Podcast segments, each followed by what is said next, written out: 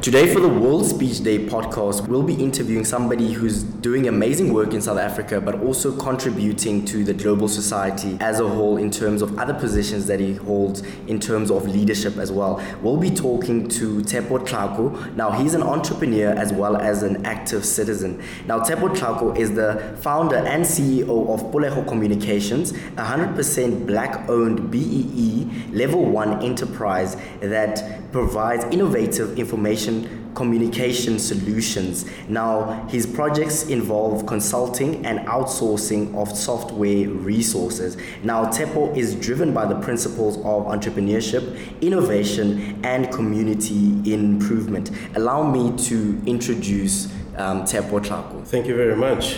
I'm originally from Temba, which is in Hammanskraal, Pretoria. Grew up as a young man who had to venture into entrepreneurship as a result of dealing with uh, the circumstances that I that I uh, faced at the time, because I grew up in a relatively poor uh, household. So uh, with a mother who was struggling to raise four kids, um, and therefore there's some entrepreneurial activities that I had to engage into to survive. I studied throughout my uh, all my school years were in Temba, and in one of uh, some of the schools that I went to, one had to you know sell sweets and mm. chips and things like that to make a bit of extra income so to survive. But at the same time, I was also involved in the community through football. I was a football player, and not only playing but also organizing football. So at some point when I was uh, at the age of uh, 16, I was leading a, um, a football league in the community at a very young age, uh, at the same time running a spaza shop at home. So one could say that uh, because of the circumstances, I had to find solutions for myself and for my family. That made me the person who I am today. After my uh, you know primary education period, I went to study at the Tshwane University of Technology. At the time, it was called Technikon Northern Gauteng. While I was studying, uh, obviously, you know, I used uh, NSFAS to study, but not to survive on a day-to-day. What I would do is um, sell books. So, would make copies of books for students who could not afford, because it was a, to an extent a university of poor students at the Soshanguve campus. It was illegal, but hey, we had to survive. So I sold copies of, of books to other students or buy originals, make copies and sell to them. And on weekends I would go home to do some landscaping work. And by landscaping I mean pushing a lawnmower house from one house to another to try and make money, cutting lawn and doing, you know, a number of gardens and on right from Friday afternoon up until Sunday in the morning, then back to Soshanguve. That helped me a lot, you know, to become a bit of a disciplined person to uh, learn entrepreneurship. But at the later stage, things became a bit more comfortable because I could got the Nelson Mandela Bursary at some point that funded, fully funded my studies. Uh, but I still kept on doing a bit of entrepreneurship. Then I moved to um, an internship.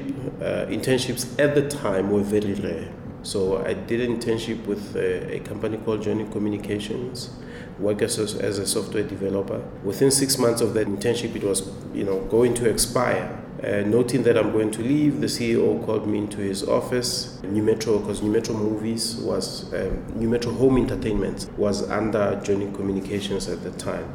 So I remember I did a piece of software to track VHS before we had CDs. Okay, so to track faulty uh, VHS in the number of uh, movie renting houses. So I did that piece of software, knowing that I'm leaving. He said, "Hey, I want to keep you. How much would you like to be paid?" And I took out my I think it was a Sansui phone or Motorola phone, it was quite tiny. Did my calculations. For some reason, I made a mistake and added an extra zero. So he said, How much will it be per hour? Uh, instead of saying 15 rand per hour, I said 150 rand per hour. And he approved it. After approving it, he realized how high it was. Then he said, Oh, by the way, you can't work the full 160 hours per month. So you're gonna have to work maybe two uh, weeks or three weeks at a time. uh, unless you do it and you know it's at no cost to us. I was happy about that arrangement. However, that created a toxic relationship with fellow colleagues in the IT department because this young guy with a, a diploma earning so much, even though most of them were not qualified. And that really got people going. The situation was so bad that I decided to leave. But when I left, uh, I was a member of an organization called AIESEC. I know in UP there used to be, uh, I think there still is, uh, AIESEC, which is an international ex- uh, student exchange program that also focuses on leadership. So they also offer uh, internships. So I took an internship to Cameroon. Uh, I specifically chose an, chose an African country because I wanted to see what the continent has to offer when everyone else was going to Europe and Dubai and other places. I chose to go to Cameroon. My salary then was like 15 times less than what I was earning, but it was the most rewarding experience where we, we were installing computer labs in rural schools in, in Cameroon. My greatest achievement then was to get MTN in Cameroon to fund the program. So they did more than 100 schools. Mm-hmm installing computer labs. Uh, they called it the School Connectivity Project. That was great with the organization that I was, I was working with at the time and spent a year, came back to South Africa, joined another amazing organization called Ungana Africa. With Ungana, what we were doing is taking ICTs to NGOs so that they can improve their work. So basically, doing the digital uh, divide efforts to say NGOs can use technology uh, better of their work. Interesting enough, I also worked with some radio stations in, in Mpumalanga, community radio stations, on how to get them software that could help them with their work. Being in the nonprofit sector for a while, I felt it's time to really be on my own. Then I started Pulego Communications. What Pulego essentially does is that we innovate solutions for citizens' engagement. What we're trying to address is the disconnect between government and citizens with regards to delivery of services and to enable local government uh, or municipalities uh, in particular to offer services over mobile. I mean, there's no reason why people should go and queue. There's no reason why people should be angry that services are, are not provided when you can engage and inform and educate them. So, we did a project with the city of Tshwane where we enabled people to easily report crime, corruption, bylaw infringements, and traffic and accident issues to the Metropolis. So, for the first time, the Tshwane Metropolis has been able to gather data of incidents that are happening around the city. It's not significant enough, but it's something that did not exist because there was no system there. Now they're doing, you know, incident management using the platform that we've built. But we also give young people an opportunity, especially those that are in the software development um, sector, in a sense that we outsource them to other companies, bigger companies, banks, and the likes, where they come in depending on whatever skills that we have, would then place them with uh, bigger companies. And on a yearly basis, we do take interns. So we're a small business, but you know we take between three to five interns a year, and some of them become employees, some of them become our consultants. But I can tell you that all of them have better lives today because of we, we believe in that uh, young people just need an opportunity to gain a skill, and then from there they will apply themselves to, to be a better person. Then Pulego has been running now for nine years uh, because you see, business is about uh, staying the course. It's about being resilient. Even if you, you don't have like the best idea ever, the fact that you are there offering a service and doing your best and stay the course, never quit keep on going. Even if three months passes without you uh, making any money, it gives you an opportunity to learn. It gives you an opportunity to stretch yourself. You see, often people are afraid of stretching themselves. You know, like a rubber band. The difference between a rubber band and a person is that a rubber band you can stretch it to a certain you know maximum level but a human being stretches over and over and over. And as they stretch, they become better, they become more solid.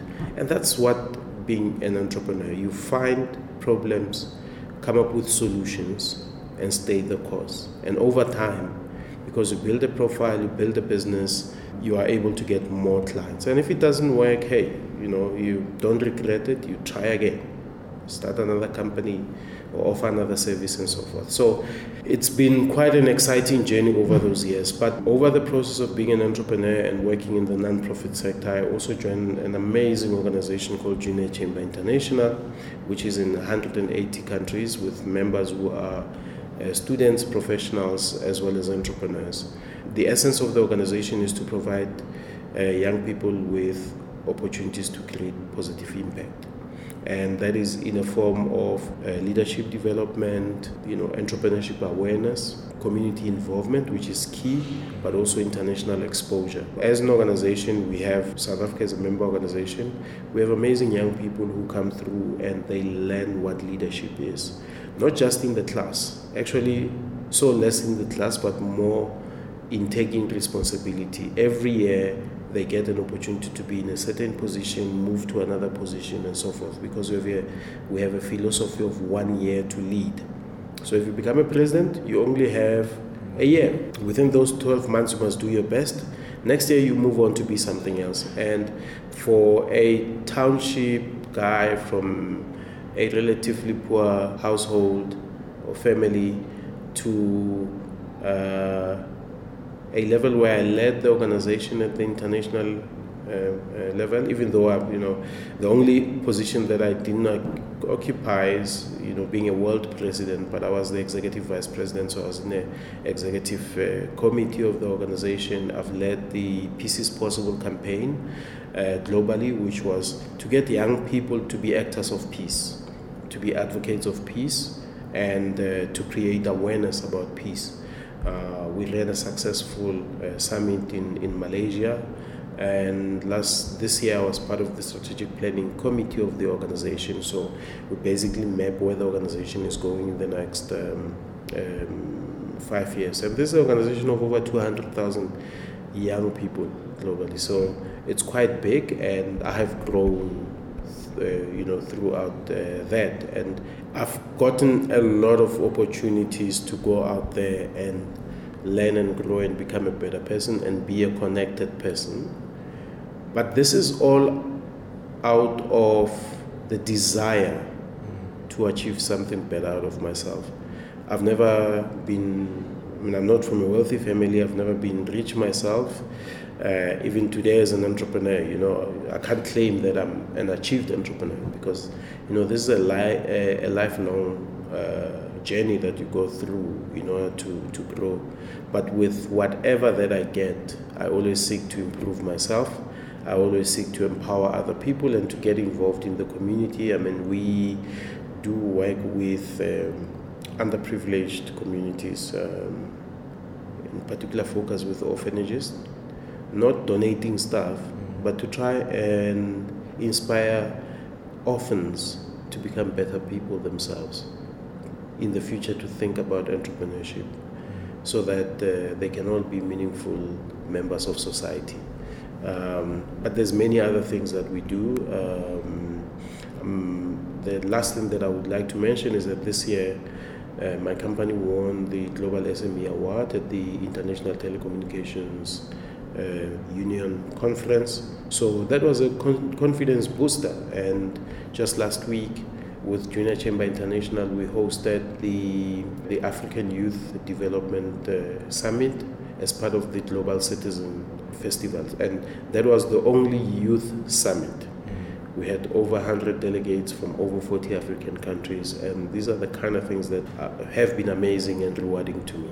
Tepo, that's absolutely amazing. I need to emphasize that you're doing amazing work and your company is doing so much for, for the community within South Africa as a whole. So thank you so much for, for joining me today. But thank you for the inspiration that you continue to express and to encourage throughout young people throughout South Africa. Thank you so much, Tepo. It's a pleasure.